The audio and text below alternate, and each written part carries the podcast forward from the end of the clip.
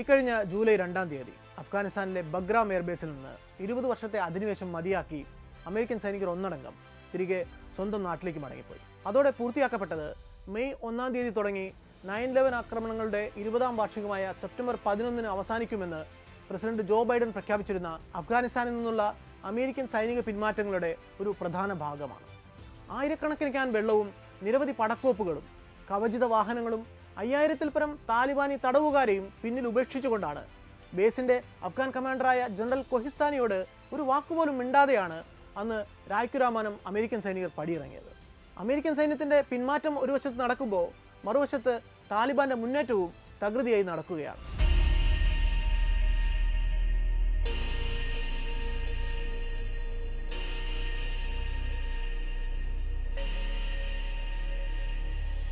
May ഒന്നാം തീയതിക്ക് മുമ്പ് താലിബാന്റെ നിയന്ത്രണത്തിൽ അഫ്ഗാനിസ്ഥാനിലെ നാനൂറ്റിയേഴ് ജില്ലകളിലെ എഴുപത്തിമൂന്നെണ്ണമായിരുന്നു ഉണ്ടായിരുന്നതെങ്കിൽ ജൂൺ ഇരുപത്തൊമ്പത് കഴിഞ്ഞപ്പോഴേക്കും അത് നൂറ്റമ്പത്തിയേഴായി ഉയർന്നിട്ടുണ്ട്. നൂറ്റമ്പത്തൊന്ന് ജില്ലകളിൽ അഫ്ഗാൻ സൈന്യവും താലിബാനും തമ്മിൽ ഈ നിമിഷവും കടുത്ത പോരാട്ടങ്ങൾ നടക്കുന്നു. ആഭ്യന്തര യുദ്ധങ്ങളുടെ എരുതിയിൽ പുകഞ്ഞു കത്തുന്ന അഫ്ഗാനിസ്ഥാൻ പാടെ കുത്തഴിഞ്ഞൊരവസ്ഥയിലേക്ക് അനുദിനം വഴുതി വീണുകൊണ്ടിരിക്കുകയാണ്. ഇരുപത് വർഷവും ട്രില്യൺ കണക്കിന് ഡോളറും ചെലവിട്ട് അഫ്ഗാനിസ്ഥാന്റെ മണ്ണിൽ യുദ്ധപരീക്ഷണങ്ങൾ നടത്തിയ അമേരിക്ക അവരെ പാടെ കൈവിട്ടതോടെ ആസന്നമായിരിക്കുന്നത് പരമാധികാരത്തിലേക്കുള്ള താലിബാന്റെ തിരിച്ചുവരവാണ്. അങ്ങനെ ഒരു സാധ്യത അഫ്ഗാനിസ്ഥാനെ മാത്രമല്ല ഇന്ത്യയും പാകിസ്ഥാനും ചൈനയും അടങ്ങുന്ന ഈ പ്രവിശ്യയെ തന്നെ തള്ളിവിട്ടിരിക്കുന്നത് വല്ലാത്തൊരു സുരക്ഷാ പ്രതിസന്ധിയിലേക്കാണ്. അഫ്ഗാനിസ്ഥാൻ ഇന്ന് എത്തി നിൽക്കുന്ന ഈ ഗുരുതരാവസ്ഥയെക്കുറിച്ച് കൃത്യമായൊരു ധാരണയുണ്ടാക്കണമെങ്കിൽ ഉത്ഭവം തൊട്ട് ഇങ്ങോട്ടുള്ള വർഷങ്ങളിൽ ആ രാജ്യം കടന്നുപോയ മാറ്റങ്ങളെക്കുറിച്ച് വിശദമായി തന്നെ അറിഞ്ഞിരിക്കേണ്ടതുണ്ട്. അഫ്ഗാനിസ്ഥാൻ എന്ന രാജ്യത്തിന്റെ രാഷ്ട്രീയ ഭാഗതയും നിർണയിക്കുന്ന നിലയിലേക്ക് താലിബാൻ എന്ന പഷ്തൂണിപ്പട കടന്നു വന്നതിന്റെ നാൾ വഴികളുടെ കഥ. സോവിയറ്റ് യൂണിയന്റെ യുദ്ധശേഷിക്ക് മുന്നിൽ അടിപതരാതെ മുജാഹിദീൻ ഒരു പതിറ്റാണ്ടോളം നടത്തിയ ചെറുത്തുനിൽപ്പുകളുടെ കഥ. ശീതയുദ്ധകാലത്ത് അമേരിക്കയും പാകിസ്ഥാനും ചേർന്ന് രഹസ്യമായി വളർത്തിക്കൊണ്ടുവന്ന പോരാളി സംഘം ഒടുവിൽ അവരോട് തന്നെ പോരിനിറങ്ങിയതിന്റെ കഥ. അത് വല്ലാത്തൊരു കഥയാണ്.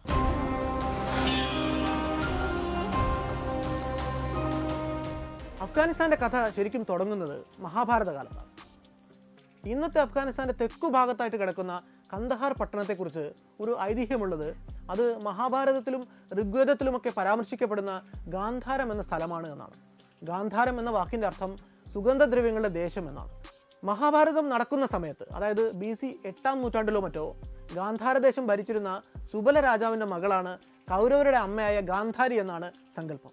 ശൈവവിശ്വാസികൾക്ക് ഭൂരിപക്ഷം ഉണ്ടായിരുന്ന ഗാന്ധാരത്തിലെ ജനത പിന്നീട് ബി സി നൂറ്റൻപത് മുതൽ എ ഡി എഴുന്നൂറ് വരെയുള്ള കാലത്തിനിടയ്ക്ക് അവിടെ ബുദ്ധമതം പ്രചരിപ്പിക്കപ്പെട്ടതോടെ പതുക്കെ അവിടെ വിട്ട് പലായനം ചെയ്യുകയോ ബുദ്ധമതത്തിലേക്ക് ചേക്കേറുകയോ ഒക്കെ ഉണ്ടായി. എ ഡി എഴുന്നൂറിൽ അവിടെ ഇസ്ലാമിക അധിനിവേശം നടക്കുന്നു. എ ഡി ആയിരത്തി ഇരുന്നൂറിൽ പിന്നീട് മംഗോൾ അധിനിവേശം ഉണ്ടാകുന്നു അതിനുശേഷം പതിനെട്ടാം നൂറ്റാണ്ടിന്റെ പകുതിയോടെ അഫ്ഗാനിസ്ഥാനിലെ അബ്ദാലി ഗോത്രത്തിന്റെ തലവനായിരുന്ന അഹമ്മദ് ഷാ രാജ്യത്ത് ദുറാനി സാമ്രാജ്യം സ്ഥാപിക്കുന്നു. ആദ്യത്തെ അഫ്ഗാനിസ്ഥാൻ രാജാവായി സ്വയം അവരോധിക്കുന്നു. പത്തൊമ്പതാം നൂറ്റാണ്ടിന്റെ തുടക്കം മുതൽ അഫ്ഗാനിസ്ഥാനിൽ നടന്നത് യു എസ് എസ് ആറും ബ്രിട്ടനും തമ്മിൽ ആ പ്രവിശ്യയ്ക്ക് മേലെ നിയന്ത്രണം ആർജിക്കാൻ വേണ്ടി നടത്തിയ ഗ്രേറ്റ് ഗെയിം എന്നറിയപ്പെട്ട സാമ്രാജ്യത്വ വടംവലികളായിരുന്നു. ആയിരത്തി എണ്ണൂറ്റി ഇരുപത്തി അഞ്ച് അടുപ്പിച്ച് അഫ്ഗാനിസ്ഥാനിൽ ദോസ്ത് മുഹമ്മദ് ഖാൻ ബറക്സായി അധികാരത്തിലെത്തുന്നു. ആയിരത്തി എണ്ണൂറ്റി ഇരുപത്തി അഞ്ചിന് ശേഷമുള്ള ഒരു നൂറ്റാണ്ട് കാലത്തിനിടയ്ക്ക് പല രാജാക്കന്മാരും അഫ്ഗാനിസ്ഥാൻ ഭരിക്കുന്നുണ്ട്. മൂന്ന് ആംഗ്ലോ അഫ്ഗാൻ യുദ്ധങ്ങളും ഉണ്ടാവുന്നുണ്ട്. ഒടുവിൽ ആയിരത്തി തൊള്ളായിരത്തി മുപ്പത്തി മൂന്നിൽ അച്ഛൻ നാദിർ ഷാ രാജാവിന്റെ വധത്തെ തുടർന്ന് അധികാരത്തിലേറിയ മകൻ മുഹമ്മദ് ജാഹിർ ഷാ രാജാവാണ് അടുത്ത നാൽപ്പത് വർഷക്കാലം.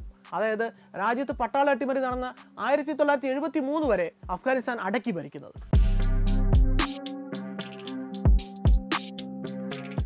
ഈ ജാഹിർ ഷാ ഭരിച്ചിരുന്ന കാലത്താണ് ആയിരത്തി തൊള്ളായിരത്തി നാൽപ്പത്തി ആറിൽ അഫ്ഗാനിസ്ഥാന് യു എൻ അംഗത്വം കിട്ടുന്നത്. ആയിരത്തി തൊള്ളായിരത്തി അറുപത്തഞ്ച് ആയപ്പോഴേക്കും നാട്ടിൽ കൃത്യമായ കമ്മ്യൂണിസ്റ്റ് പ്രത്യയശാസ്ത്രത്തിൽ വിശ്വസിക്കുന്ന മോസ്കോയുടെ തികഞ്ഞ വിധേയത്വമുള്ള ഒരു രാഷ്ട്രീയ പാർട്ടി രൂപീകരിക്കപ്പെടുന്നു. കോമ്രേഡ് നൂർ മുഹമ്മദ് തറാക്കി കോമ്രേഡ് ബബ്രക് കർമാൽ എന്നിവരുടെ ഉത്സാഹത്തിൽ പറഞ്ഞ ആ പാർട്ടിയുടെ പേര് people's democratic party of Afghanistan അഥവാ പി ഡി പി എ എന്നായിരുന്നു.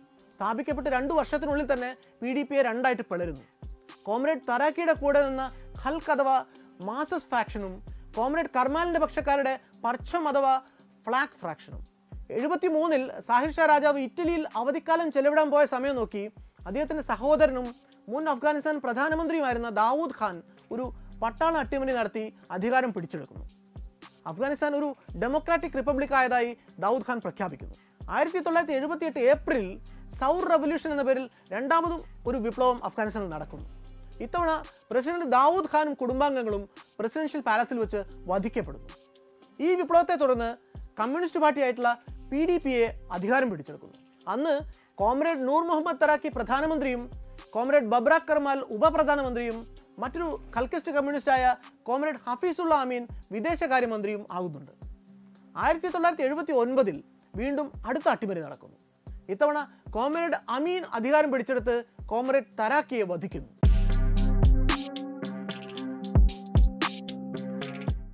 ആയിരത്തി തൊള്ളായിരത്തി എഴുപത്തി ഒൻപത് ഡിസംബർ ഇരുപത്തിനാലിന് അഫ്ഗാനിസ്ഥാനിലേക്ക് യു എസ് എസ് ആറിന്റെ അധിനിവേശം ഉണ്ടാകുന്നു അന്ന് അർദ്ധരാത്രിയോടെ സോവിയറ്റ് സൈന്യം ഒരു മെഗാ എയർലിഫ്റ്റ് ഓപ്പറേഷൻ തന്നെ രാജ്യത്ത് നടത്തുന്നു. ഇരുന്നൂറ്റി എൺപത് മിലിറ്ററി ട്രാൻസ്പോർട്ട് എയർക്രാഫ്റ്റുകൾ എണ്ണായിരത്തി അഞ്ഞൂറ് പേർ വീതം അടങ്ങുന്ന മൂന്ന് ഡിവിഷൻ പട്ടാളം. ഇത്രയുമാണ് ഒരൊറ്റ രാത്രി കൊണ്ട് അന്ന് കാബൂളിലേക്ക് വന്ന് ഇറങ്ങുന്നത്. അക്കൂട്ടത്തിൽ ഒരു സ്പെഷ്യൽ അസോൾട്ട് യൂണിറ്റ് നേരെ ചെന്ന് പ്രസിഡന്റ് താമസിക്കുന്ന താജ്ബർഗ് കൊട്ടാരം ആക്രമിക്കുന്നു. അപ്പോഴും കോമ്രേഡ് ഹഫീസുൽ അമീനോട് കൂറ് പുലർത്തിയെന്ന സൈനികർ ചേർന്ന് വളരെ ദുർബലമായിട്ട് അതിനെ പ്രതിരോധിച്ചുവെങ്കിലും കാബൂൾ നിലംപൊത്തുന്നു. ആ ആക്രമണത്തിൽ അമീനും വധിക്കപ്പെടുന്നു.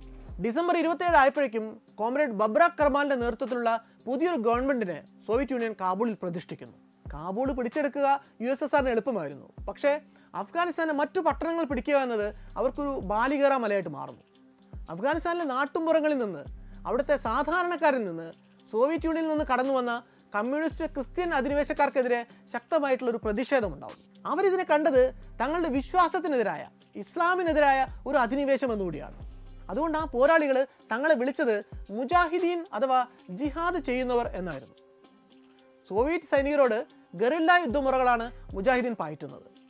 തീരെ വിചാരിച്ചിരിക്കാത്ത സമയത്ത് ഒരു മിന്നൽ ആക്രമണം അവർ നടത്തും.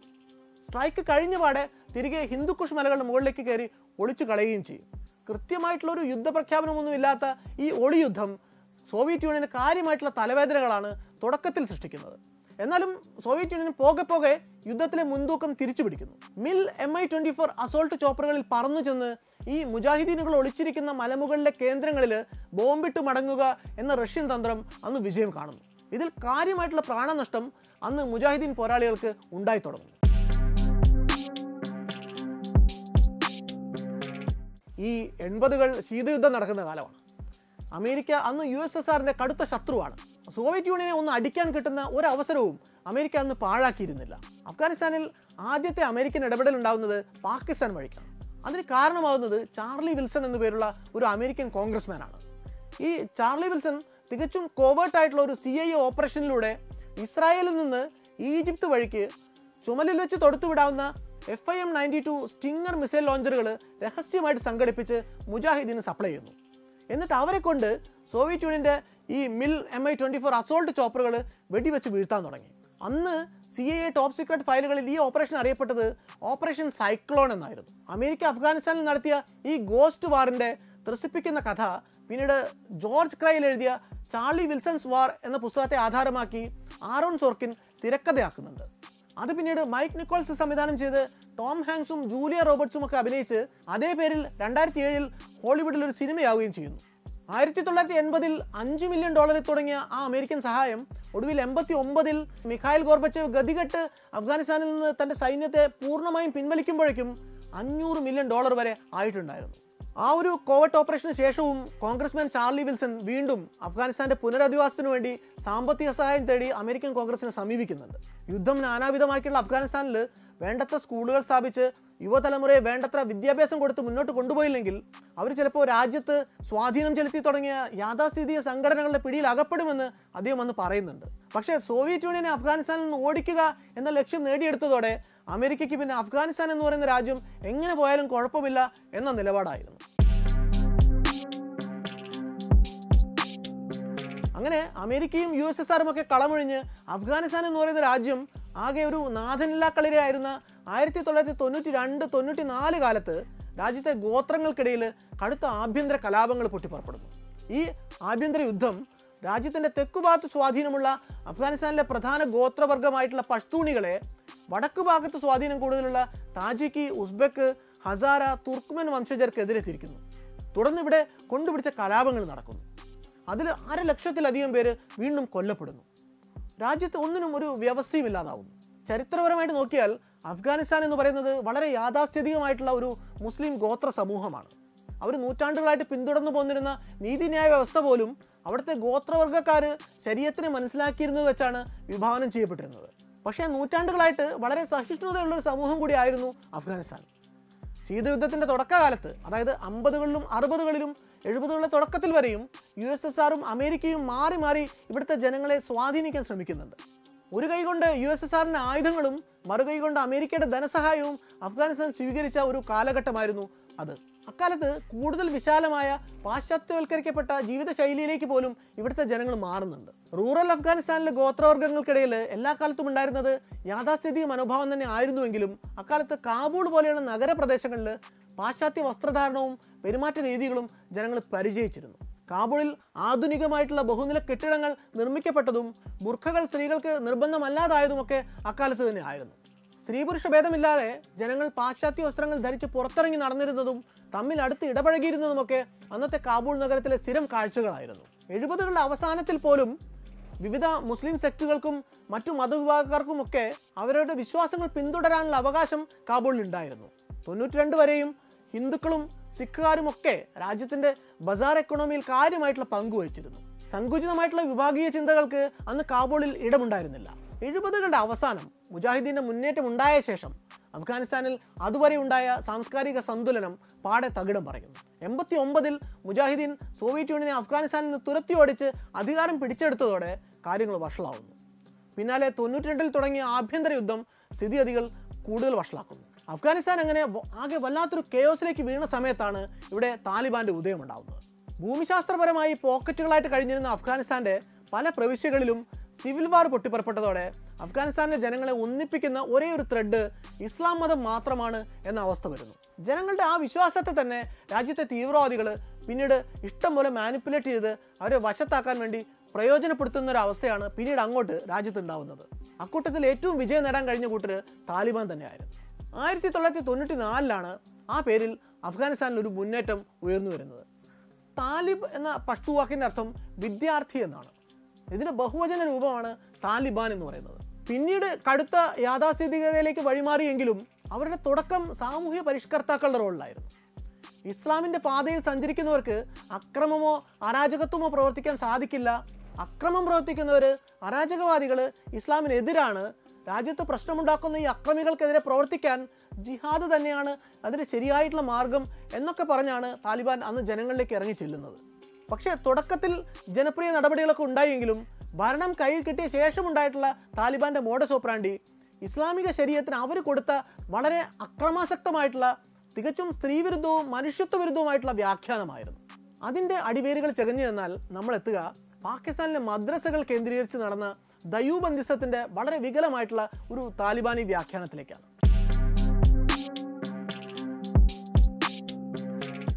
ഈ ദയൂബന്ദിസം ബ്രിട്ടീഷ് ഇന്ത്യയിൽ ഉരുത്തിരിഞ്ഞു വന്ന ഒരു സുന്നി നവോത്ഥാന ചിന്താധാരയാണ്. ക്ലാസിക്കൽ ഇസ്ലാമിക ഗ്രന്ഥങ്ങളെ വർത്തമാന യാഥാർത്ഥ്യങ്ങളുമായിട്ട് സമന്വയിപ്പിക്കുക എന്ന ദയൂബന്ദി പ്രത്യയശാസ്ത്രത്തിന്റെ അന്തസത്തെ തന്നെയാണ് പ്രവർത്തന മണ്ഡലത്തിൽ താലിബാൻ ആദ്യം തന്നെ ഉപേക്ഷിക്കുന്നത്. തുടക്കത്തിൽ ഈ ദയൂബന്ദി മദ്രസകളിൽ ചിലത് അഫ്ഗാനിസ്ഥാനിൽ സ്ഥാപിതമാവുന്നുണ്ടെങ്കിലും അവിടെ അവയ്ക്ക് വേണ്ടത്ര ജനപ്രീതി അന്ന് കിട്ടുന്നില്ല. ഈ മദ്രസകൾക്ക് കൂടുതൽ പ്രചാരം കിട്ടുന്നത് അങ്ങ് പാകിസ്ഥാനിലാണ്.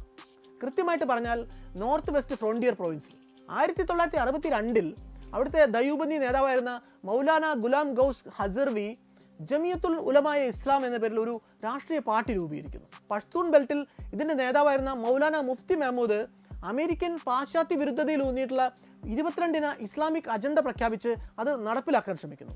എൺപതുകളിൽ റഷ്യൻ അധിനിവേശം നടക്കുന്ന കാലത്ത് അഫ്ഗാനിസ്ഥാൻ അതിർത്തിക്ക് ഇപ്പുറം പാകിസ്ഥാന്റെ മണ്ണിൽ നോർത്ത് വെസ്റ്റേൺ ഫ്രണ്ടിയർ പ്രൊവിൻസിലും ബലൂചിസ്ഥാനിലുമൊക്കെ ആയിട്ട് വ്യാപിച്ചു കിടക്കുന്ന പഷ്തൂൺ ബെൽറ്റിൽ ജനറൽ സിയാ ഉൽ ഹക്കിന്റെ പിന്തുണയോടെ ഈ ദയൂബന്ദികൾ നൂറുകണക്കിന് മദ്രസകൾ സ്ഥാപിക്കുന്നു. ഒരു കണക്ക് പറഞ്ഞാൽ ആയിരത്തി തൊള്ളായിരത്തി എഴുപത്തി ഒന്നിൽ വെറും തൊള്ളായിരം മദ്രസകളാണ് പാകിസ്ഥാനിൽ ഉണ്ടായിരുന്നതെങ്കിൽ സിയാഉൽ ഹക്കിന്റെ യുഗം കഴിഞ്ഞപ്പോഴേക്കും അതായത് എൺപത്തൊമ്പതൊക്കെ ആയപ്പോഴേക്കും അത് എണ്ണായിരം രജിസ്റ്റേർഡ് മദ്രസകളും ഇരുപത്തി അയ്യായിരത്തിലധികം അൺരജിസ്റ്റേർഡ് മദ്രസകളുമായിട്ട് ഉയരുന്നുണ്ട്. അധിനിവേശ കാലത്ത് പ്രാണഭയം കൊണ്ട് നാടുവിട്ട് ഓടി പാകിസ്ഥാന്റെ മണ്ണിൽ വന്നുവിട്ട് അവിടെ അഭയാർത്ഥികളായിട്ട് കഴിഞ്ഞുകൂടിയിരുന്ന അഫ്ഗാനിസ്ഥാനിലെ കൗമാരക്കാരും യുവാക്കളുമൊക്കെ ഈ മദ്രസകളിലേക്ക് റിക്രൂട്ട് ചെയ്യപ്പെടുന്നു. ഈ മദ്രസകൾ കേന്ദ്രീകരിച്ചുകൊണ്ട് അവർക്ക് ഭക്ഷണവും താമസവും വിദ്യാഭ്യാസവും സൗജന്യ പരിശീലനവും ഒക്കെ അന്ന് നൽകപ്പെടുന്നു. ഇവിടുത്തെ മുല്ലമാർ പക്ഷേ ദൈവബന്ധിസത്തിന്റെ അടിസ്ഥാന സത്യമായിട്ടുള്ള പുരോഗമനത്തെ തൂത്തെറിഞ്ഞുകൊണ്ട് കടുത്ത യാഥാസ്ഥിതികതയായിട്ടുള്ള വഹാബിസത്തിന്റെ ബാലപാഠങ്ങളാണ് ഈ വിദ്യാർത്ഥികളുടെ മസ്തിഷ്കത്തിലേക്ക് അന്ന് കുത്തിവെക്കുന്നത് എന്ന് Taliban militant Islam oil and fundamentalism in central Asia എന്ന പുസ്തകത്തിൽ അഹമ്മദ് റാഷിദ് നിരീക്ഷിക്കുന്നുണ്ട്. തൊണ്ണൂറ്റിമൂന്നിലെ തെരഞ്ഞെടുപ്പ് വരെയും ജമിയത്തുൽ ഉലമായ ഇസ്ലാം എന്ന ദൈവബന്ധികളുടെ പാർട്ടി രാഷ്ട്രീയമായിട്ട് ആരുമായിട്ടും കക്ഷി ചേരാതെ നിൽക്കുകയായിരുന്നു. ആ തെരഞ്ഞെടുപ്പിൽ അവർ ബേനസീർ ഭൂട്ടോന്റെ പാകിസ്ഥാൻ പീപ്പിൾസ് പാർട്ടിക്കൊപ്പം നിന്ന് മത്സരിക്കുന്നു. ബേനസീർ ഭൂട്ടോ ജയിച്ച് പ്രധാനമന്ത്രി ആയതോടെ ഫസലുർ റഹ്മാൻ അടക്കമുള്ള അന്നത്തെ ജെ യു ഐ ദയ്യൂബന്ദികൾക്ക് ആദ്യമായിട്ട് പാകിസ്ഥാന്റെ സൈനിക ഇന്റലിജൻസ് ഇടനാഴികളിലേക്ക് പ്രവേശനം കിട്ടുന്നു. അങ്ങനെ അവർ ഐ എസ് ഐയുമായിട്ട് അടുക്കുന്നു. അവരിൽ നിന്ന് ഉപദേശങ്ങൾ സ്വീകരിച്ച് തുടർന്ന് പ്രവർത്തിക്കാൻ തുടങ്ങുന്നു. ആയിരത്തി തൊള്ളായിരത്തി എൺപത്തി രണ്ട് മുതൽ തൊണ്ണൂറ്റി രണ്ട് വരെയുള്ള കാലഘട്ടത്തിനിടയ്ക്ക് സി ഐ എയുടെയും ഐ എസ് ഐയുടെയും പ്രോത്സാഹനത്തോടെ സോവിയറ്റ് സൈന്യത്തിനെതിരായിട്ട് നടന്ന ഗർല യുദ്ധത്തിൽ തുടക്കത്തിൽ പങ്കെടുത്ത് പോരാടാൻ വേണ്ടി നാൽപ്പതിലധികം മുസ്ലിം രാജ്യങ്ങളിൽ നിന്ന് മുപ്പത്തയ്യായിരത്തിലധികം യുവാക്കൾ ഈ മദ്രസകളിൽ ഇങ്ങനെ സായുധ പരിശീലനം നേടുന്നുണ്ട്. പിന്നീടുള്ള വർഷങ്ങളിലും ലോകത്തിന്റെ പല ഭാഗങ്ങളിൽ നിന്നായിട്ട് ഒരു ലക്ഷത്തിലധികം യുവാക്കൾ അഫ്ഗാൻ ജിഹാദിൽ ആകൃഷ്ടരായി താലിബാൻ പക്ഷത്തു നിന്ന് പോരാടാൻ വേണ്ടി അഫ്ഗാനിസ്ഥാനിലേക്ക് ചെല്ലുന്നുണ്ട്. ഇങ്ങനെ പാകിസ്ഥാന്റെ മണ്ണിൽ പ്രവർത്തിച്ചിരുന്ന ഈ ദയൂബന്ദി മദ്രസകളിൽ പാകിസ്ഥാൻ ചാരസംഘടനയായിട്ടുള്ള ഐ എസ് ഐ വളർത്തിക്കൊണ്ടുവന്ന പ്രസ്ഥാനമാണ് പിന്നീട് താലിബാൻ എന്ന പേരിൽ വളർന്ന് പിന്നീട് അഫ്ഗാനിസ്ഥാന്റെ നിയന്ത്രണം തന്നെ കൈയാളുന്നത്. പരസ്പരം പോരാടിക്കൊണ്ടിരുന്ന നിരവധി ഗോത്രങ്ങളുടെ ഇടയിലൂടെ തങ്ങളുടെ മൂവ്മെന്റുമായിട്ട് കടന്നു വന്ന താലിബാൻ അവരിൽ ആരുടെയും പക്ഷം ചേരാൻ അന്ന് നിൽക്കുന്നില്ല. നാട്ടിലെ പ്രശ്നങ്ങൾക്കെല്ലാം പരിഹാരം ദീനിന്റെ വഴി എന്ന ഒരൊറ്റ മുദ്രാവാക്യവുമായിട്ട് അവർ മുന്നോട്ട് നീങ്ങുന്നു. കലാപങ്ങൾ കലുഷിതമാക്കിയിട്ടുള്ള ആ മണ്ണിൽ താലിബാൻ മുന്നോട്ട് വെച്ച പൊളിറ്റിക്കൽ ഇസ്ലാമിന് ആരും തന്നെ എതിരി നിൽക്കാൻ മുതിർന്നില്ല എന്നതാണ് അവർക്കൊരു പാൻ അഫ്ഗാനിസ്ഥാൻ അപ്പീൽ കിട്ടാനുള്ള പ്രധാന കാരണം. ഈ താലിബാന്റെ നേതാവായിരുന്നുകൊണ്ട് വർഷങ്ങളോളം അമേരിക്കയും മറ്റു ലോകരാജ്യങ്ങളെയും വിറപ്പിച്ച ഒരാളാണ് മുല്ല ഒമർ മുഴുവൻ പേര് മുല്ല മുഹമ്മദ് ഒമർ ആയിരത്തി തൊള്ളായിരത്തി അറുപതുകളിൽ കന്ദഹാറിലെ ചാഹെ ഹിമ്മത്ത് ഗ്രാമത്തിലാണ് മുല്ല ഒമർ ജനിക്കുന്നത്. അമേരിക്കൻ സൈന്യം ഇയാൾ തലയ്ക്ക് കൽപ്പിച്ചിരുന്ന വില പത്ത് മില്യൺ ഡോളറാണ്. ഒരു ദരിദ്ര കുടുംബത്തിൽ ജനിച്ച ഒമർ പാകിസ്ഥാനിലെ ഖൈബർ പക്തൂൺവ പ്രവിശ്യയിലെ ദാറുൽ ഉലം ഹക്കാനിയ സർവകലാശാലയിൽ നിന്ന് ബിരുദം നേടി. അധികം താമസിയാതെ തന്നെ എൺപതുകളിൽ സോവിയറ്റ് യൂണിയനെതിരെ അന്ന് പോരാടിക്കൊണ്ടിരുന്ന മുജാഹിദീൻ പടയുടെ ഭാഗമാകുന്നു. നമ്മൾ കണ്ടു പരിചയിച്ചുള്ള മുല്ല ഒമർ ഒറ്റക്കണ്ണനാണ്. ആ ഒരു കണ്ണ് എങ്ങനെ പോയി എന്നതിനെ പറ്റി പറഞ്ഞു കേൾക്കുന്ന കഥ സോവിയറ്റ് യൂണിയന്റെ അധിനിവേശവുമായിട്ട് ബന്ധപ്പെട്ടുള്ളതാണ്.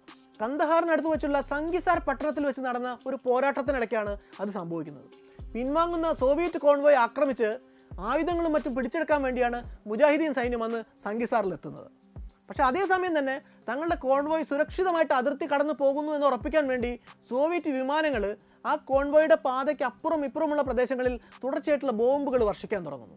ഈ ബോംബുകളിൽ ഒന്നിൽ നിന്ന് തെറിച്ചു വീണ ഒരു ഷാപ്നലാണ് മുല്ല ഒമറിന്റെ കണ്ണിൽ അന്ന് തുളച്ചു കയറുന്നത്. അന്ന് മുല്ല ഒമറിനെ ഒറ്റക്കണ്ണനാക്കി മാറ്റുന്നത്.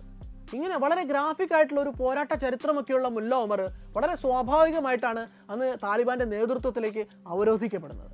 അമേരിക്കൻ സഹായത്തോടെയുള്ള മുജാഹിദീന്റെ പോരാട്ടം സോവിയറ്റ് സൈന്യത്തെ വിജയകരമായിട്ട് അഫ്ഗാനിസ്ഥാന്റെ മണ്ണിൽ നിന്ന് തുരത്തി ഓടിച്ച ശേഷം കന്ദഹാറിന്റെ വടക്കു പടിഞ്ഞാറ് അർഹന്താബ് നദിയുടെ തീരത്തുള്ള മെയ്വന്ത് ഗ്രാമത്തിലെ സംഘ ഹിസാർ മദ്രസ കേന്ദ്രീകരിച്ച് മുല്ല ഉമർ തന്റെ പ്രവർത്തനങ്ങൾ തുടരുന്നു. വെറും അൻപത് വിദ്യാർത്ഥികളുമായിട്ട് മുല്ല ഉമർ തുടങ്ങിയ ആ മൂവ്മെന്റിന്റെ അംഗബലം പാക് മണ്ണിൽ നിന്ന് ജിഹാദിനായിട്ട് നിരന്തരം വന്നുകൊണ്ടിരുന്ന യുവാക്കളുടെ പങ്കാളിത്തം കൊണ്ട് പതിനയ്യായിരമായിട്ട് ഉയരുന്നു. ആയിരത്തി തൊള്ളായിരത്തി തൊണ്ണൂറ്റി നാല് ഒക്ടോബർ മൂന്നിന് വളരെ അപ്രതീക്ഷിതമായിട്ട് നടത്തിയ ഒരു ആക്രമണത്തിലൂടെ അവർ കന്ദഹാർ പട്ടണം പിടിച്ചെടുക്കുന്നു. തൊണ്ണൂറ്റഞ്ചായപ്പോഴേക്കും കാബൂളിന് ചുറ്റുവട്ടത്തുള്ള പന്ത്രണ്ട് പ്രൊവിൻസുകൾ താലിബാന്റെ നിയന്ത്രണത്തിലാവുന്നു. കാബൂൾ പിടിച്ചെടുക്കാൻ വേണ്ടി അവർ ആദ്യം നടത്തിയ ശ്രമം അന്നത്തെ ഡിഫൻസ് മിനിസ്റ്റർ ആയിരുന്ന അഹമ്മദ് ഷാ മസൂദിന്റെ നേതൃത്വത്തിലുള്ള സൈന്യം ചെറുത്തു തോൽപ്പിക്കുന്നു. അന്ന് അഫ്ഗാനിസ്ഥാന്റെ ഉൾപ്രദേശങ്ങളിലേക്ക് തോറ്റു പിന്മടങ്ങിയ താലിബാൻ ഒരു വർഷത്തിനുള്ളിൽ തന്നെ പൂർവാധികം ശക്തിയോടെ തിരിച്ചടിക്കുന്നു. ആയിരത്തി തൊള്ളായിരത്തി തൊണ്ണൂറ്റി ആറ് സെപ്റ്റംബർ രണ്ടിന് രണ്ടാമത്തെ ആക്രമണം ആസന്നമായതോടെ അഹമ്മദ് ഷാ മസൂദും കൂടെ ഉണ്ടായിരുന്ന സൈനികരും ഹിന്ദുക്കുഷ് മലനിരകളുടെ വടക്ക് ഭാഗത്തേക്ക് പലായനം ചെയ്യുന്നു. അടുത്ത ദിവസം തന്നെ ആക്രമണം ഉണ്ടാകുന്നു ആളൊഴിഞ്ഞ കാബൂൾ അനായാസം കീഴടക്കിയ താലിബാന്റെ പട ഇമാറത്തെ ഇസ്ലാമിയ അഫ്ഗാനിസ്ഥാൻ അഥവാ ഇസ്ലാമിക് എമിറേറ്റ് ഓഫ് അഫ്ഗാനിസ്ഥാൻ നിലവിൽ വന്നതായിട്ട് പ്രഖ്യാപിക്കുന്നു. പിന്നീടുള്ള അഞ്ചു വർഷക്കാലം അതിന്റെ അമീറായി അഫ്ഗാനിസ്ഥാൻ അടക്കി ഭരിക്കുന്നു ഈ മുല്ല ഒമർ താലിബാന്റെ അധികാരത്തിലേക്കുള്ള കടന്നുവരവിന് ഒപ്പം നടന്ന ഒരു സംഭവമാണ് അഫ്ഗാനിസ്ഥാൻ പ്രസിഡന്റ് ആയിരുന്ന നജീബുള്ളയുടെ വധവും. അഫ്ഗാൻ കമ്മ്യൂണിസ്റ്റ് പാർട്ടിയായിരുന്ന പി ഡി പി എയുടെ മിതവാദി പക്ഷമായിരുന്ന പർച്ചം ഫ്രാക്ഷന്റെ നേതാവായിരുന്നു നജീബുള്ള. ആയിരത്തി തൊള്ളായിരത്തി എൺപത് മുതൽ എൺപത്തി വരെ അഫ്ഗാനിസ്ഥാന്റെ രഹസ്യ പോലീസ് സംവിധാനമായിരുന്ന ഖാദിന്റെ മേധാവിയായിട്ടും അദ്ദേഹം പ്രവർത്തിച്ചിരുന്നു. തുടർന്ന് എൺപത്തി മുതൽ തൊണ്ണൂറ്റി രണ്ട് വരെയുള്ള ആറ് വർഷം അദ്ദേഹം രാജ്യത്തിന്റെ പ്രസിഡന്റുമായിരുന്നു.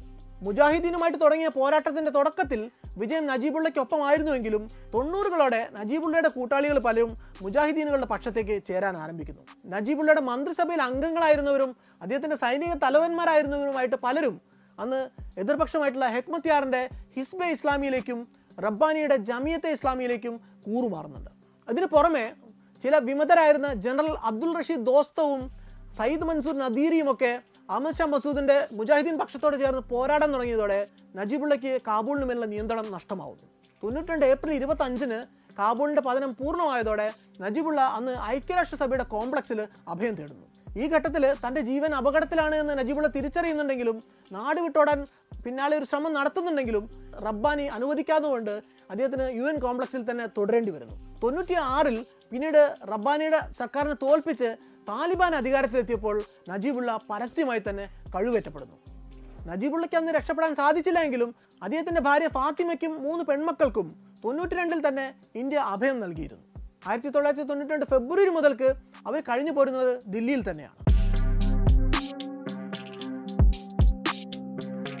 തുടക്കത്തിലെ ചില ജനപ്രിയ നടപടികളിലൂടെ അധികാരം ഉറപ്പിച്ച ശേഷം താലിബാനും പിന്തുടർന്നത് യാഥാസ്ഥിതിക മതവിശ്വാസത്തിലൂന്നിയ ശിക്ഷാ നടപടികൾ തന്നെയാണ്. കൊലപാതകികളെ പൊതു ഇടങ്ങളിൽ വെച്ച് ഗളച്ഛേദം ചെയ്യുക മോഷ്ടാക്കളുടെ കൈവെട്ടുക ചാട്ടവാറിനടിക്കുക കല്ലെറിഞ്ഞ് കൊല്ലുക തുടങ്ങി പലതും താലിബാൻ നടപ്പിലാക്കാൻ തുടങ്ങുന്നു. പുരുഷന്മാർക്ക് താടി വളർത്തുന്നതും സ്ത്രീകൾക്ക് കണ്ണുകൾ മാത്രം പുറത്തു കാണുന്ന വിധത്തിലുള്ള ബുർഖകൾ ധരിക്കുന്നതും അന്ന് നിർബന്ധമാക്കപ്പെടുന്നു. പത്ത് വയസ്സിന് മുകളിൽ പ്രായമുള്ള പെൺകുട്ടികളെ താലിബാൻ സ്കൂളിൽ പോകുന്നതിൽ നിന്ന് വിലക്കുന്നു. സിനിമാ തിയേറ്ററുകൾ അടച്ചുപൂട്ടുന്നു ടെലിവിഷൻ ചാനലുകൾ നിരോധിക്കുന്നു സംഗീതത്തിനും നൃത്തത്തിനും രാജ്യത്ത് വിലക്കുണ്ടാവുന്നു. കടുത്ത വിവേചനങ്ങളും മനുഷ്യാവകാശ ലംഘനങ്ങളുമൊക്കെ രാജ്യത്ത് അരങ്ങേറുന്നതായിട്ട് പരാതികൾ വരുന്നു. രണ്ടായിരത്തി ഒന്നിൽ ബാമിയാനിലെ പ്രസിദ്ധമായിട്ടുള്ള ബുദ്ധപ്രതിമകൾ താലിബാൻ ബോംബ് വെച്ച് തകർക്കുകകൂടി ചെയ്തതോടെ അവർക്കെതിരെയുള്ള അന്താരാഷ്ട്ര പ്രതിഷേധങ്ങൾ ശക്തമാവുന്നു. അങ്ങനെ പലതരത്തിലുള്ള ആക്രമണങ്ങൾ കൊണ്ട് ലോകരാഷ്ട്രങ്ങളുടെ കണ്ണിലെ കരടായി താലിബാൻ നിൽക്കുന്ന സമയത്താണ് രണ്ടായിരത്തി ഒന്നിൽ അമേരിക്കയിൽ നയൻ ഇലവൻ ഭീകരാക്രമണങ്ങൾ നടക്കുന്നത്. രണ്ടായിരത്തി ഒന്നിൽ വേൾഡ് ട്രേഡ് സെന്റർ ആക്രമണം ഉണ്ടായ ശേഷമാണ് അമേരിക്കൻ സൈന്യത്തിന്റെ ശ്രദ്ധ വീണ്ടും താലിബാനിലേക്ക് തിരിച്ചെത്തുന്നത്. രണ്ടായിരത്തി തൊള്ളായിരത്തി എഴുപത്തിയേഴ് പേരുടെ മരണത്തിനിടയാക്കിയ നയൻ ലെവൻ ആക്രമണങ്ങൾക്ക് ചുക്കാൻ പിടിച്ച ഒസാമ ബിൻ ലാദനും അൽഖ്വയ്ദയ്ക്കും പിന്നാലെ അമേരിക്കൻ രഹസ്യ പോലീസ് കൂടിയപ്പോൾ ലാദൻ അഭയം കൊടുത്തു എന്നതായിരുന്നു അന്ന് താലിബാനെതിരെ അമേരിക്ക ഉയർത്തിയ പ്രധാന ആക്ഷേപം. രണ്ടായിരത്തി ഒന്ന് ഒക്ടോബറിലാണ് അഫ്ഗാനിസ്ഥാനിലെ ആദ്യത്തെ അമേരിക്കൻ വെടിപൊട്ടുന്നത്. ഡിസംബർ ഒന്നാമത്തെ ആഴ്ചയോടെ തന്നെ താലിബാന്റെ സർക്കാർ നിലം പൊത്തുകയും ചെയ്യുന്നു. താലിബാനെ കാബൂളിൽ നിന്ന് തുരത്തിയ ശേഷം അമേരിക്ക നടത്തിയത് ലോകം അന്ന് കണ്ടതിൽ വെച്ച് ഏറ്റവും ഹൈടെക്കും ഏറ്റവും ചെലവേറിയതുമായിട്ടുള്ള ഒരു മാൻഹണ്ട് ആയിരുന്നുവെങ്കിലും ഒസാമ ബിൻ ലാദനും മുല്ല ഒമറും സി എയുടെ കണ്ണുകളെ വെട്ടിച്ച് ഒളിവിൽ പോകുന്നു വർഷങ്ങളോളം അമേരിക്കൻ സൈന്യത്തിന്റെയും സി എയുടെയും കണ്ണിൽപ്പെടാതെ അവർ രണ്ടുപേരും ഒളിച്ചു പാർക്കുന്നു. പിന്നീട് അമേരിക്ക നടത്തിയ നിരവധി ഓപ്പറേഷനുകൾക്കൊടുവിൽ രണ്ടായിരത്തി പതിനൊന്ന് മെയ് രണ്ടിന് ഓപ്പറേഷൻ നെപ്റ്റ്യൂൺ സ്പിയറിലൂടെ ഒസാമ ബിൻ ലാദൻ കൊല്ലപ്പെടുന്നു. രണ്ടായിരത്തി പതിമൂന്നിൽ അജ്ഞാതമായിട്ടുള്ള ഏതോ രോഗം ബാധിച്ച് കറാച്ചിയിലെ ഏതോ ഒരു ആശുപത്രിയിൽ കടന്ന് മുല്ല ഉമറും മരിച്ചു പോകുന്നു അഫ്ഗാനിസ്ഥാനിലേത് അമേരിക്ക സ്വന്തം നാട്ടിലും വിദേശത്തുമായി ഇന്നോളം നടത്തിയിട്ടുള്ള യുദ്ധങ്ങളിൽ ഏറ്റവും ദൈർഘ്യമേറിയതാണ്. ഇരുപത് കൊല്ലം. വേൾഡ് ട്രേഡ് സെന്റർ പെന്റഗൺ ഭീകരാക്രമണങ്ങളുടെ പേരിൽ ഇരുപത് കൊല്ലമാണ് അമേരിക്ക അഫ്ഗാനിസ്ഥാന്റെ മണ്ണിൽ യുദ്ധം നടത്തിയത്. നാല് പ്രസിഡന്റുമാരുടെ കാർമ്മികത്വത്തിൽ പതിനായിരക്കണക്കിന് പേരുടെ ജീവൻ അപഹരിച്ച യുദ്ധം ജോ ബൈഡന്റെ കാലത്ത് ഭീകരാക്രമണത്തിന്റെ ഇരുപതാം വാർഷികത്തിന് മുമ്പ് തീർക്കും എന്ന ഒരു തീരുമാനമുണ്ടായതോടെ ഏതാണ്ട് അവസാനിച്ച മട്ടാണ്. ഈ യുദ്ധത്തിൽ ഏറ്റവും അധികം നഷ്ടമുണ്ടായത് അഫ്ഗാനിസ്ഥാനിലെ പാവപ്പെട്ട ജനങ്ങൾക്കാണ് എന്ന കാര്യത്തിൽ ഒരു സംശയവും വേണം ഇക്കഴിഞ്ഞ ഏപ്രിൽ മാസം വരെ രാജ്യത്ത് കൊല്ലപ്പെട്ട സിവിലിയൻസിന്റെ എണ്ണം മാത്രം നാൽപ്പത്തി ഏഴായിരത്തി ഇരുന്നൂറ്റി നാൽപ്പത്തി അഞ്ചാണെന്നാണ് ബ്രൗൺ യൂണിവേഴ്സിറ്റിയുടെ കോസ്റ്റ് ഓഫ് ദ വാർ പ്രൊജക്ടിനെ ഉദ്ധരിച്ചുകൊണ്ട് അസോസിയേറ്റഡ് പ്രസ് പറയുന്നത്. യുദ്ധത്തിനിടെ കൊല്ലപ്പെട്ടവരിൽ എഴുപത്തിരണ്ട് ജേർണലിസ്റ്റുകളും നാനൂറ്റി നാൽപ്പത്തിനാല് ജീവകാരുണ്യ പ്രവർത്തകരും ഉൾപ്പെടുമെന്നും ഐക്യരാഷ്ട്രസഭയുടെ യുദ്ധകാല കൊലകൾ നിരീക്ഷിക്കുന്ന സംഘടനകളെ ഉദ്ധരിച്ചുകൊണ്ട് എ പി പറയുന്നുണ്ട്. യുദ്ധത്തിൽ കൊല്ലപ്പെട്ട അമേരിക്കൻ സൈനികരുടെ ഔദ്യോഗിക കണക്ക് രണ്ടായിരത്തി നാനൂറ്റി നാൽപ്പത്തി രണ്ടാണ് ഇതിനു പുറമെ നേറ്റോയുടെ ഒരു ആയിരത്തി ഒരുന്നൂറ്റി നാൽപ്പത്തിനാല് ഭടന്മാർ വേറെയും അവിടെ കൊല്ലപ്പെട്ടിട്ടുണ്ട്. അഫ്ഗാനിസ്ഥാനിൽ കൊല്ലപ്പെട്ടിട്ടുള്ള പ്രൈവറ്റ് അമേരിക്കൻ സെക്യൂരിറ്റി ഓഫീസർമാരുടെ എണ്ണം മൂവായിരത്തി എണ്ണൂറെങ്കിലും വരുമെന്നും അഫ്ഗാനിസ്ഥാനിലെ മരണങ്ങൾ നിരീക്ഷിക്കുന്ന ഐ കാഷ്വാലിറ്റീസ് എന്ന വെബ്സൈറ്റ് പറയുന്നുണ്ട്. ഇതിനു പുറമെ എഴുപത്തി അയ്യായിരത്തിലധികം അഫ്ഗാൻ സൈനികരും പോലീസുകാരും എൺപത്തിനാലായിരത്തിലധികം താലിബാൻ പോരാളികളും കഴിഞ്ഞ രണ്ട് പതിറ്റാണ്ടിനിടെ കൊല്ലപ്പെട്ടിട്ടുണ്ട് എന്നും അവർ പറയുന്നു. യുദ്ധം പ്രഖ്യാപിക്കുന്നവർക്ക് പൊതുവെ യുദ്ധത്തിൽ ഒരു നഷ്ടവും ഉണ്ടാവാറില്ല എന്നാണ് പറയുക. ഗ്ലോബൽ വാർ ഓൺ ടെറർ പ്രഖ്യാപിച്ച ജോർജ് ഡബ്ല്യു ബുഷിനോ അത് തുടർന്നു പോയ ഒബാമയ്ക്കോ ഒന്നും തന്നെ യുദ്ധത്തിൽ കയ്യോ കാലോ ഒന്നും പോയിട്ടില്ല. മിക്കവാറും അവരുടെ മക്കളോ ബന്ധുക്കളോ ഒന്നും ഒരു ബോംബ് പൊട്ടിയും മരിച്ചും കാണില്ല. പക്ഷേ രണ്ടായിരത്തി പതിനെട്ട് ജൂലൈ പത്തൊമ്പതിന് അഫ്ഗാനിസ്ഥാനിലെ കുന്ദൂസ് പ്രവിശ്യയിൽ അമേരിക്കൻ എയർഫോഴ്സ് ഒരു റെസിഡൻഷ്യൽ ഏരിയയിൽ നടത്തിയ ഏരിയൽ ബോംബിങ്ങിൽ കൊല്ലപ്പെട്ടത് ഒരൊറ്റ കുടുംബത്തിലെ പതിനാല് കുട്ടികളും സ്ത്രീകളുമാണ്. ഇതൊരു കേസ് മാത്രമാണ്. ഇതുപോലെ എത്രയോ കേസുകൾ വേറെയുമുണ്ട്. ഏതൊരു യുദ്ധം നടക്കുമ്പോഴും അത് ഏറ്റവും കരളലിയിക്കുന്ന ദൃശ്യങ്ങൾ ഇതിലൊന്നും പങ്കില്ലാത്ത കുട്ടികളുടെ മരണമാണ്. അഫ്ഗാനിസ്ഥാന്റെ മണ്ണിൽ ഇരുപത് വർഷമായി നടക്കുന്ന യുദ്ധത്തിനിടയ്ക്ക് എത്ര കുട്ടികൾ കൊല്ലപ്പെട്ടിട്ടുണ്ട് എന്നതിന്റെ കൃത്യമായിട്ടുള്ള കണക്കെടുക്കുക പ്രയാസമാണ്. എന്നാലും ആക്ഷൻ ഓൺ ആംഡ് വയലൻസ് എന്ന സംഘടന യു എനിൽ നിന്ന് തന്നെ എടുത്തിട്ടുള്ള ചെറിയൊരു കണക്ക് പറയാം. അമേരിക്ക അടക്കമുള്ള വിദേശ സൈന്യങ്ങൾ നടത്തിയ എയർ സ്ട്രൈക്കുകളിൽ രണ്ടായിരത്തി പതിനാറിനും ഇരുപതിനും ഇടയ്ക്ക് ആ നാല് വർഷത്തിനിടയ്ക്ക് കൊല്ലപ്പെട്ടിട്ടുള്ളത് രണ്ടായിരത്തി ഒരുന്നൂറ്റി ഇരുപത്തിരണ്ട് സിവിലിയൻസ് ആണ്. ഇതിൽ എഴുന്നൂറ്റി എൺപത്തി അഞ്ച് പേര് കുട്ടികളാണ്. അതായത് കൊല്ലപ്പെടുന്നതിന്റെ ഏതാണ്ട് മുപ്പത്തിയേഴ് ശതമാനത്തോളം പേര് കുട്ടികളാണ്. ഈ മുപ്പത്തിയേഴ് ശതമാനത്തെ ഇരുപത് വർഷത്തിനിടെ കൊല്ലപ്പെട്ട നാൽപ്പത്തിയേഴായിരം സിവിലിയൻസിലേക്ക് എക്സ്ട്രാപ്പുലേറ്റ് ചെയ്താൽ ഇരുപത് കൊല്ലത്തിനിടയ്ക്ക് ചുരുങ്ങിയത് പത്ത് പതിനേഴായിരം കുഞ്ഞുങ്ങളെങ്കിലും യുദ്ധത്തിൽ കൊല്ലപ്പെട്ടിട്ടുണ്ടാവണം. കൊല്ലപ്പെടുന്നതിനേക്കാൾ ഭീകരമായിട്ടുള്ള അവസ്ഥ യുദ്ധത്തിൽ പരിക്കേറ്റ് ജീവനോട് അവശേഷിക്കുന്നതാണ്. രണ്ടായിരത്തി പതിനാറ് ഇരുപത് കാലത്ത് ആകെ പരിക്കേറ്റ ആയിരത്തി എണ്ണൂറ്റി അമ്പത്തഞ്ച് പേരിൽ എണ്ണൂറ്റി പതിമൂന്ന് പേരും കുട്ടികളാണ്. അതായത് ഏകദേശം നാൽപ്പത്തിനാല് ശതമാനത്തോളം പേര് കുട്ടികളായിരുന്നു. ഈ ആക്രമണങ്ങളിൽ പരിക്കേറ്റ പല കുട്ടികളും പിന്നീട് ആയുഷ്കാലം മുഴുവൻ കഴിഞ്ഞത് ഒരു കയ്യോ കാലോ ഒക്കെ ഇല്ലാതെയാണ്. ഇങ്ങനെ ഒരു കാൽ നഷ്ടപ്പെട്ട ഒരു കുഞ്ഞ് പിന്നീട് പ്രോസ്തറ്റിക് ലെഗ് വെച്ച് പിടിപ്പിച്ച ശേഷം ആനന്ദനൃത്തം ചവിട്ടുന്നതിന്റെ ദൃശ്യങ്ങൾ കുറച്ചു കാലം മുമ്പ് ഏറെ വൈറലായിരുന്നു. അതുപോലെ ബ്രൗൺ യൂണിവേഴ്സിറ്റിയുടെ കോസ്റ്റ് ഓഫ് വാർ പ്രൊജക്ട് കണക്കാക്കിയിട്ടുള്ളത് ഈ യുദ്ധത്തിന് വേണ്ടി അമേരിക്ക ഇന്ന് വരെ ചെലവിട്ടിട്ടുള്ളത് ഏതാണ്ട് two point two six trillion dollars ആണെന്ന് ഒരു ട്രില്യൺ ഡോളർ എന്നൊക്കെ പറഞ്ഞാൽ ചിലപ്പോൾ നമുക്ക് മനസ്സിലാക്കാൻ പ്രയാസമുണ്ടാവും.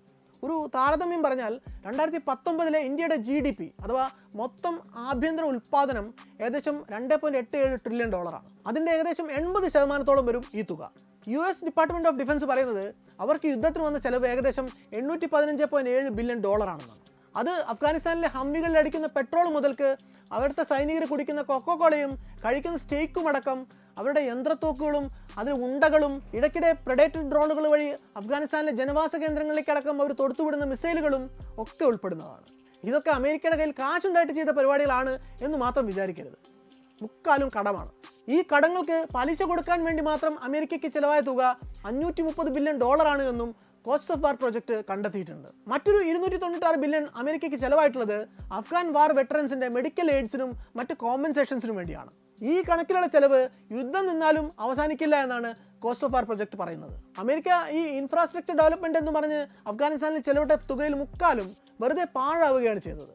ഉണ്ടാക്കിയ ഡാമും കനാലും ഒന്നും നേരാവണ്ണം പ്രവർത്തിപ്പിക്കാൻ അവിടെ ആളില്ല.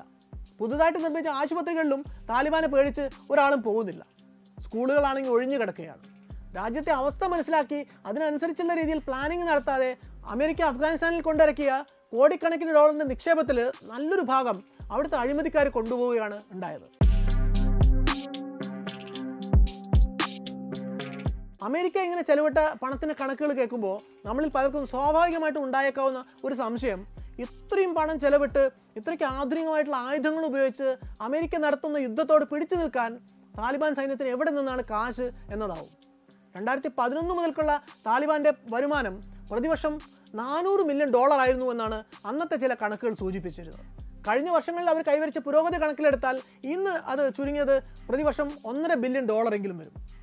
ഈ ഒന്നര ബില്യണിന്റെ പ്രധാന കോൺട്രിബ്യൂഷൻ സ്വാഭാവികമായിട്ടും വരുന്നത് അഫ്ഗാനിസ്ഥാനിലെ പോപ്പി ഫീൽഡ്സ് എന്നാണ് മലയാളത്തിൽ കറുപ്പ് എന്നും ഇംഗ്ലീഷിൽ ഓപ്പിയം എന്നും ഉറുദുവിൽ അഫീം എന്നും പറയുന്ന ഈ വസ്തു കുപ്രസിദ്ധമായിട്ടുള്ള ഒരു ലഹരി പദാർത്ഥമാണ്. ഓപ്പിയം സിറപ്പ് മറ്റ് ലോകരാജ്യങ്ങളിലേക്ക് കയറ്റുമതി ചെയ്ത് കിട്ടുന്ന പണം ഉപയോഗിച്ചാണ് താലിബാൻ തങ്ങളുടെ ഭീകരവാദ പ്രവർത്തനങ്ങൾക്ക് വേണ്ട ഫണ്ടിങ് കണ്ടെത്തുന്നത്. ഓപ്പിയം സിറപ്പിന്റെയും അതിൽ നിന്നുള്ള ഹെറോയിന്റെയും നിർമ്മാണം തടയാൻ വേണ്ടി പതിറ്റാണ്ടുകൾ നീണ്ട യുദ്ധത്തിലൂടെ അമേരിക്ക ചെലവിട്ടിട്ടുള്ളത് എണ്ണൂറ് കോടി ഡോളറോളമാണ്. അതിനൊന്നും പക്ഷേ താലിബാന്റെ മയക്കുമരുന്ന് വ്യാപാരത്തിന് തടയിടാൻ വേണ്ടി സാധിച്ചിട്ടില്ല. മുമ്പായിരുന്നെങ്കിൽ ഈ വസ്തുക്കളുടെ കടത്ത് കണ്ടെത്തുക താരതമ്യേന എളുപ്പമായിരുന്നു. കാരണം വലിയ ബാരലുകളിൽ നിറച്ച് ദ്രാവക രൂപത്തിലായിരുന്ന ഓപ്പിയം സിറപ്പാണ് അന്ന് കടത്തിയിരുന്നത്. ഇപ്പോൾ ഓപ്പിയം സിറപ്പിനെ പ്രോസസ്സ് ചെയ്ത് അതിൽ നിന്ന് ഹെറോയിൻ എന്ന വിലപിടിപ്പുള്ള മയക്കുമരുന്ന് നിർമ്മിക്കാനുള്ള ഫോർമുല താലിബാൻ തീവ്രവാദികൾ വികസിപ്പിച്ചെടുത്തു കഴിഞ്ഞു. അതോടെ കയറ്റുമതി ചെയ്യുന്ന അസംസ്കൃത ഓപ്പിയത്തിന്റെ അളവ് പാതിയായിട്ട് കുറഞ്ഞു. ഓപ്പിയത്തിനെ ഒന്നുകിൽ മോർഫിൻ അല്ലെങ്കിൽ ഹെറോയിൻ ആക്കി അതിനെ കുറെ കൂടി എളുപ്പത്തിലാണ് താലിബാനി ഭീകരവാദികൾ ഇന്ന് വിൽക്കുന്നത്. ഈ സാങ്കേതികവിദ്യ അവർക്ക് കൊടുക്കുന്നത് ചുരുങ്ങിയത് അറുപത് ശതമാനത്തിലെങ്കിലും കൂടുതൽ ലാഭമാണ്. മുൻകാലങ്ങളിൽ അഫ്ഗാൻ പോലീസും അമേരിക്കൻ സ്പെഷ്യൽ ഫോഴ്സസും ചേർന്ന് പരമാവധി റെയ്ഡുകൾ നടത്തി നശിപ്പിക്കാവുന്നത്ര ലാബുകൾ നശിപ്പിച്ചിട്ടുണ്ട്. പക്ഷേ താലിബാനികൾ ഈ സാങ്കേതികവിദ്യയിൽ നേടിയ മുന്നേറ്റം കാരണം ഇന്ന് അഫ്ഗാനിസ്ഥാനിൽ ചുരുങ്ങിയത് നാനൂറ് മുതൽ അഞ്ഞൂറ് വരെ ഹെറോയിൻ പ്രോസസ്സിംഗ് ലാബുകളെങ്കിലും ഉണ്ട് എന്നാണ് പറയപ്പെടുന്നത്. പോപ്പി കൃഷിക്കാർക്കും ഓപ്പിയം സിറപ്പ് ഉണ്ടാക്കുന്നവർക്കും മുതൽ ഓപ്പിയം സിറപ്പിനെ ഹെറോയിൻ ആക്കുന്നവർക്ക് വരെ പത്ത് ശതമാനത്തിലധികം ടാക്സ് അടിച്ചാണ് താലിബാൻ പ്രധാനമായിട്ടും വരുമാനമുണ്ടാക്കുന്നത്. അഫ്ഗാനിസ്ഥാൻ പ്രസിഡന്റ് അഷ്റഫ് ഖനി പറഞ്ഞത് താലിബാനികൾക്ക് മയക്കുമരുന്ന് ഉൽപ്പാദിപ്പിക്കാൻ അറിയില്ലായിരുന്നുവെങ്കിൽ എന്നേ തീരേണ്ട യുദ്ധമാണ് ഇതെന്നായിരുന്നു. അമേരിക്കൻ സൈന്യം കൂടെ ഉണ്ടായിരുന്നിട്ടും നിയന്ത്രിക്കാൻ പറ്റാതിരുന്ന അനധികൃത ഹെറോയിൻ നിർമ്മാണത്തിന് ഇനി അവർ പൂർണമായും പിൻവാങ്ങിക്കഴിഞ്ഞ് എങ്ങനെ തടയിടും എന്ന ആശങ്ക അഫ്ഗാനിസ്ഥാൻ ഗവൺമെന്റിനുണ്ട്. മയക്കുമരുന്ന് നിർമ്മാണത്തിന് പുറമെ ഖനനത്തിലൂടെയും കാര്യമായിട്ടുള്ള വരുമാനം താലിബാൻ നേടുന്നുണ്ട്. അതിനും പുറമെ അഫ്ഗാനിസ്ഥാനിൽ പ്രവർത്തിക്കുന്ന ടെലികോം മൊബൈൽ വിമാന സുരക്ഷാ സേവന ദാതാക്കളോട് നികുതി ഈടാക്കിയും താലിബാൻ പണം സമ്പാദിക്കുന്നുണ്ട്. ഇതിനും പുറമെയാണ് ലോകത്തിന്റെ പല ഭാഗങ്ങളിൽ നിന്നുള്ള ഇസ്ലാമിക രാജ്യങ്ങളിൽ നിന്നും ചില രാജ്യങ്ങളിലെ ധനികരായിട്ടുള്ള മുസ്ലിം പൗരന്മാരിൽ നിന്നുമൊക്കെ താലിബാന്റെ അക്കൗണ്ടിലേക്ക് പ്രവഹിക്കുന്ന മില്യൺ കണക്കിന് ഡോളറിന്റെ ഫണ്ടിങ് ആദ്യം രണ്ടായിരത്തി ഒന്നിൽ അമേരിക്ക ഹമീദ് കർസായിയെ കൊണ്ടുവരുന്നു. രണ്ടായിരത്തി പതിനാല് വരെയും അദ്ദേഹം ഭരിക്കുന്നു. രണ്ടായിരത്തി പതിനാലിൽ കർസായി മാറി വന്ന അഷ്റഫ് ഖനിയാണ് ഇപ്പോൾ അഫ്ഗാനിസ്ഥാൻ ഭരിക്കുന്നത്. താലിബാന്റെ മനുഷ്യത്വ വിരുദ്ധമായിട്ടുള്ള പല നയങ്ങളും തിരുത്തി അഫ്ഗാൻ സമൂഹത്തിൽ കാര്യമായിട്ടുള്ള മാറ്റങ്ങൾ തന്നെ കൊണ്ടുവരാൻ കർസായിക്കും ഖനിക്കും ഒക്കെ സാധിക്കുന്നുണ്ട്. ഉദാഹരണത്തിന് തൊണ്ണൂറ്റി ഒൻപതിൽ അഫ്ഗാനിസ്ഥാനിലെ സ്കൂളുകളിൽ ഒരു പെൺകുട്ടി പോലും സെക്കൻഡറി തലത്തിൽ ഉണ്ടായിരുന്നില്ല. അഫ്ഗാനിസ്ഥാനിലെ ഏകദേശം നാല് കോടി വരുന്ന ജനസംഖ്യയിൽ പാതിയോളം പേര് സ്ത്രീകളായിരുന്നിട്ടും പ്രൈമറി തലത്തിൽ ആകെ ഉണ്ടായിരുന്നത് അന്ന് വെറും ഒൻപതിനായിരം പെൺകുട്ടികൾ മാത്രമാണ്. താലിബാൻ ഇറങ്ങിയതിന്റെ തൊട്ടടുത്ത വർഷം അത് പത്ത് ലക്ഷമാവുന്നു. ഇന്ന് അത് തൊണ്ണൂറ് ലക്ഷത്തിലധികമാണ്. സെക്കൻഡറി തലത്തിലും നാൽപ്പത് ലക്ഷത്തിലധികം വിദ്യാർത്ഥിനികളെങ്കിലും ഇന്ന് പഠിക്കുന്നുണ്ട്. അതുപോലെ ഇന്ന് കാബൂളിൽ ചുരുങ്ങിയത് ആയിരം സ്ത്രീകളെങ്കിലും സ്വന്തമായി ബിസിനസ് ചെയ്ത് കുടുംബം പുലർത്തുന്നവരാണ്. അതുപോലെ ഇരുപത്തിരണ്ട് ശതമാനം പേർക്കെങ്കിലും ജോലിയിൽ ഏർപ്പെട്ട് പണം സമ്പാദിക്കാൻ കഴിയുന്നുണ്ട്. പാർലമെന്റിൽ പോലും ഇരുപത്തേഴ് ശതമാനത്തിലധികം പേര് സ്ത്രീകളാണ്. സ്ത്രീകൾ കഴിഞ്ഞ രണ്ട് പതിറ്റാണ്ട് കൊണ്ട് കൈവരിച്ച ഈ നേട്ടങ്ങൾ താലിബാൻ അധികാരത്തിലേറിയാൽ ഇല്ലാതാകുമോ എന്നും അവരുടെ ജീവിതങ്ങളിൽ ഇപ്പോഴുള്ള വെളിച്ചങ്ങൾ അസ്തമിക്കുമോ എന്നുള്ള ആശങ്കകളാണ് അമേരിക്കൻ സൈന്യത്തിന്റെ പിന്മാറ്റത്തോടെ ഇപ്പോൾ വീണ്ടും ശക്തമാവുന്നത്. അഫ്ഗാനിസ്ഥാനിലെ അമേരിക്കയുടെ പരിശ്രമത്തിന് അവർക്ക് എല്ലാ കാലത്തെയും ഏറ്റവും വലിയ വിലങ്ങുതടിയായിരുന്നത് ശീതയുദ്ധകാലം തൊട്ട് അവരുടെ സോവിയറ്റ് യൂണിയനെതിരായിട്ടുള്ള ഒളിപ്പോരുകളിലെ ദീർഘകാല പങ്കാളിയായിരുന്ന പാകിസ്ഥാൻ തന്നെയായിരുന്നു. അമേരിക്ക രണ്ടായിരത്തി ഒന്നിൽ സ്ഥലം വിട്ട ശേഷം അരാജകത്വത്തിലേക്ക് വഴുതി വീണ അഫ്ഗാനിസ്ഥാനിലേക്ക് താലിബാൻ പോരാളികളെ യുദ്ധസജ്ജരാക്കി പറഞ്ഞു വിട്ടുകൊണ്ടിരുന്നത് ഐ എസ് ഐ നേരിട്ടായിരുന്നു. താലിബാൻ അഫ്ഗാനിസ്ഥാനിൽ ഭരണം നടത്തിയിരുന്ന കാലത്ത് അവർ അംഗീകരിച്ചിരുന്ന ലോകരാഷ്ട്രങ്ങൾ സൗദി യു എ പാകിസ്ഥാൻ എന്നീ മൂന്ന് പേര് മാത്രമായിരുന്നു. താലിബാനുമായി നയതന്ത്ര ബന്ധങ്ങൾ ഏറ്റവും ഒടുവിൽ വിച്ഛേദിക്കുന്നതും പാകിസ്ഥാൻ തന്നെയായിരുന്നു. ഇങ്ങനെ താലിബാനി ഭീകരരെ പലതരത്തിലും പിന്തുണയ്ക്കുന്ന പാകിസ്ഥാനെതിരെ ഒരു ചെറുവിരൽ പോലും അനക്കാൻ യുദ്ധമുഖത്ത് ആ പിന്തുണയുടെ ദോഷഫലങ്ങൾ അനുഭവിക്കുന്ന അമേരിക്കയ്ക്ക് കഴിയുമായിരുന്നില്ല. കാരണം പടക്കോപ്പുകൾ പലതും കടൽ മാർഗം കറാച്ചിയിലെത്തിച്ച് അവിടെ നിന്ന് കരമാർഗം അഫ്ഗാനിസ്ഥാനിലേക്ക് കൊണ്ടുപോകുന്നതിന് പാകിസ്ഥാന്റെ ലോജിസ്റ്റിക്സ് പിന്തുണ അമേരിക്കയ്ക്ക് അന്ന് അത്യാവശ്യമായിരുന്നു. അഫ്ഗാനിസ്ഥാന്റെ തൊട്ടപ്പുറത്ത് കിടക്കുന്നത് അമേരിക്കയുടെ നിതാന്ത ശത്രുവായിട്ടുള്ള ഇറാനാണ് എന്നതും കരമാർഗം അഫ്ഗാനിസ്ഥാനിലേക്ക് എത്താൻ പാകിസ്ഥാനെ കാര്യമായിട്ട് ആശ്രയിക്കേണ്ട ഗതികേടിലേക്ക് അമേരിക്കയെ നയിക്കുന്നുണ്ട്. അമേരിക്കയുടെ ഈ ഒരു ദൗർബല്യമാണ് താലിബാന്റെ ചെറുത്തുനിൽപ്പുകളുടെ ആയുസ്സും ശക്തിയും അനുദിനം വർദ്ധിപ്പിച്ചുകൊണ്ടിരിക്കുന്നത്.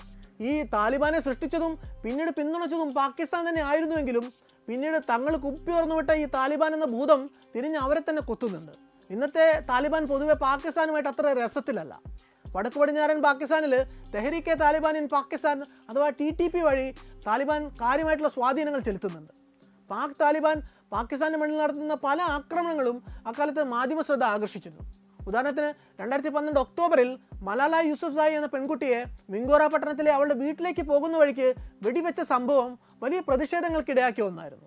അന്ന് തലയ്ക്ക് വെടികൊണ്ട് ഗുരുതരാവസ്ഥയിലായെങ്കിലും മരിക്കാതെ രക്ഷപ്പെടുന്ന മലാല പിന്നീട് സ്കൂൾ വിദ്യാഭ്യാസത്തിന് വേണ്ടി പോരാടുന്ന പെൺകുട്ടികളുടെ ആഗോള പ്രതീകമായിട്ട് ഒരു ആക്ടിവിസ്റ്റ് ആയിട്ടൊക്കെ മാറുന്നുണ്ട്. പിന്നീട് മലാലയ്ക്ക് സമാധാനത്തിനുള്ള നോബൽ സമ്മാനം പോലും കിട്ടുന്നുണ്ട്.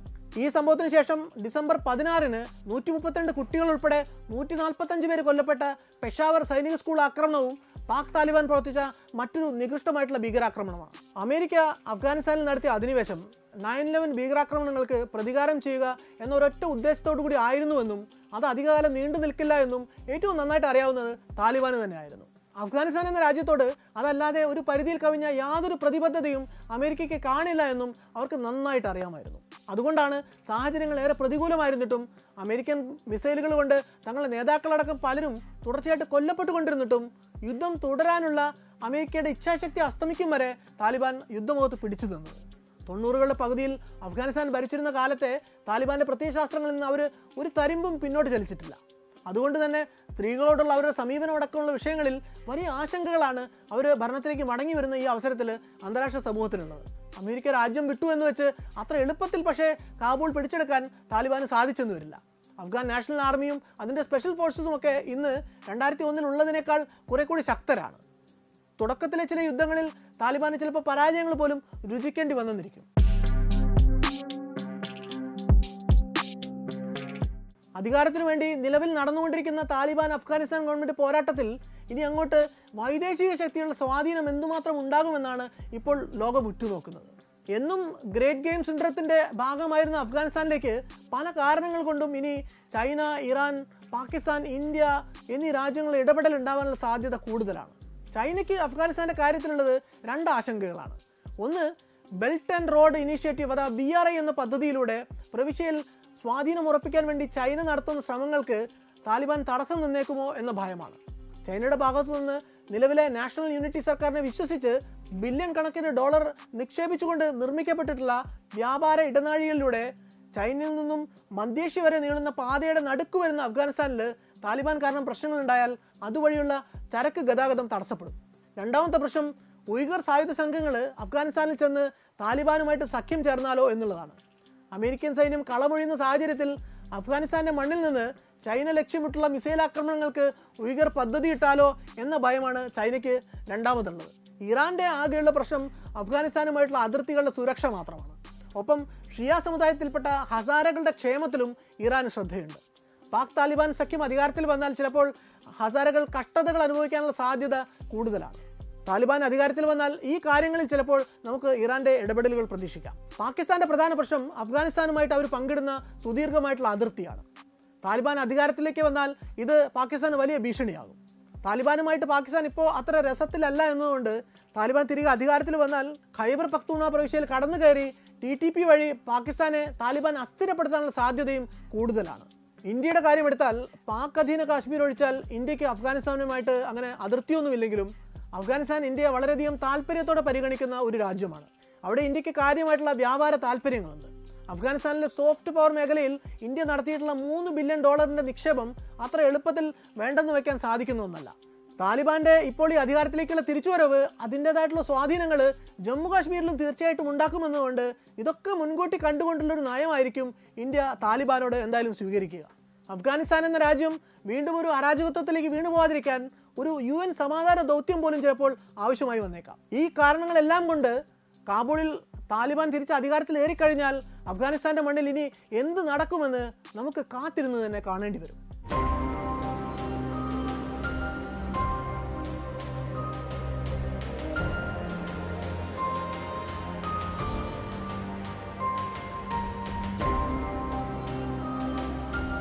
മറ്റൊരു വല്ലാത്ത കഥയുമായി ഇനിയും വരാം.